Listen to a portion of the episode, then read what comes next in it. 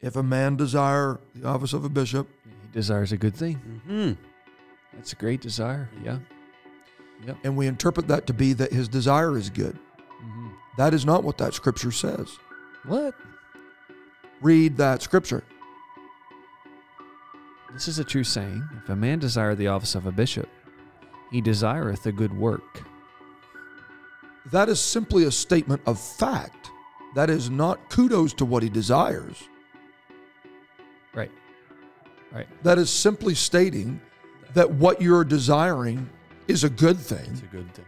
That doesn't mean that you're qualified to desire it, nor is that an encouragement that everybody should desire it.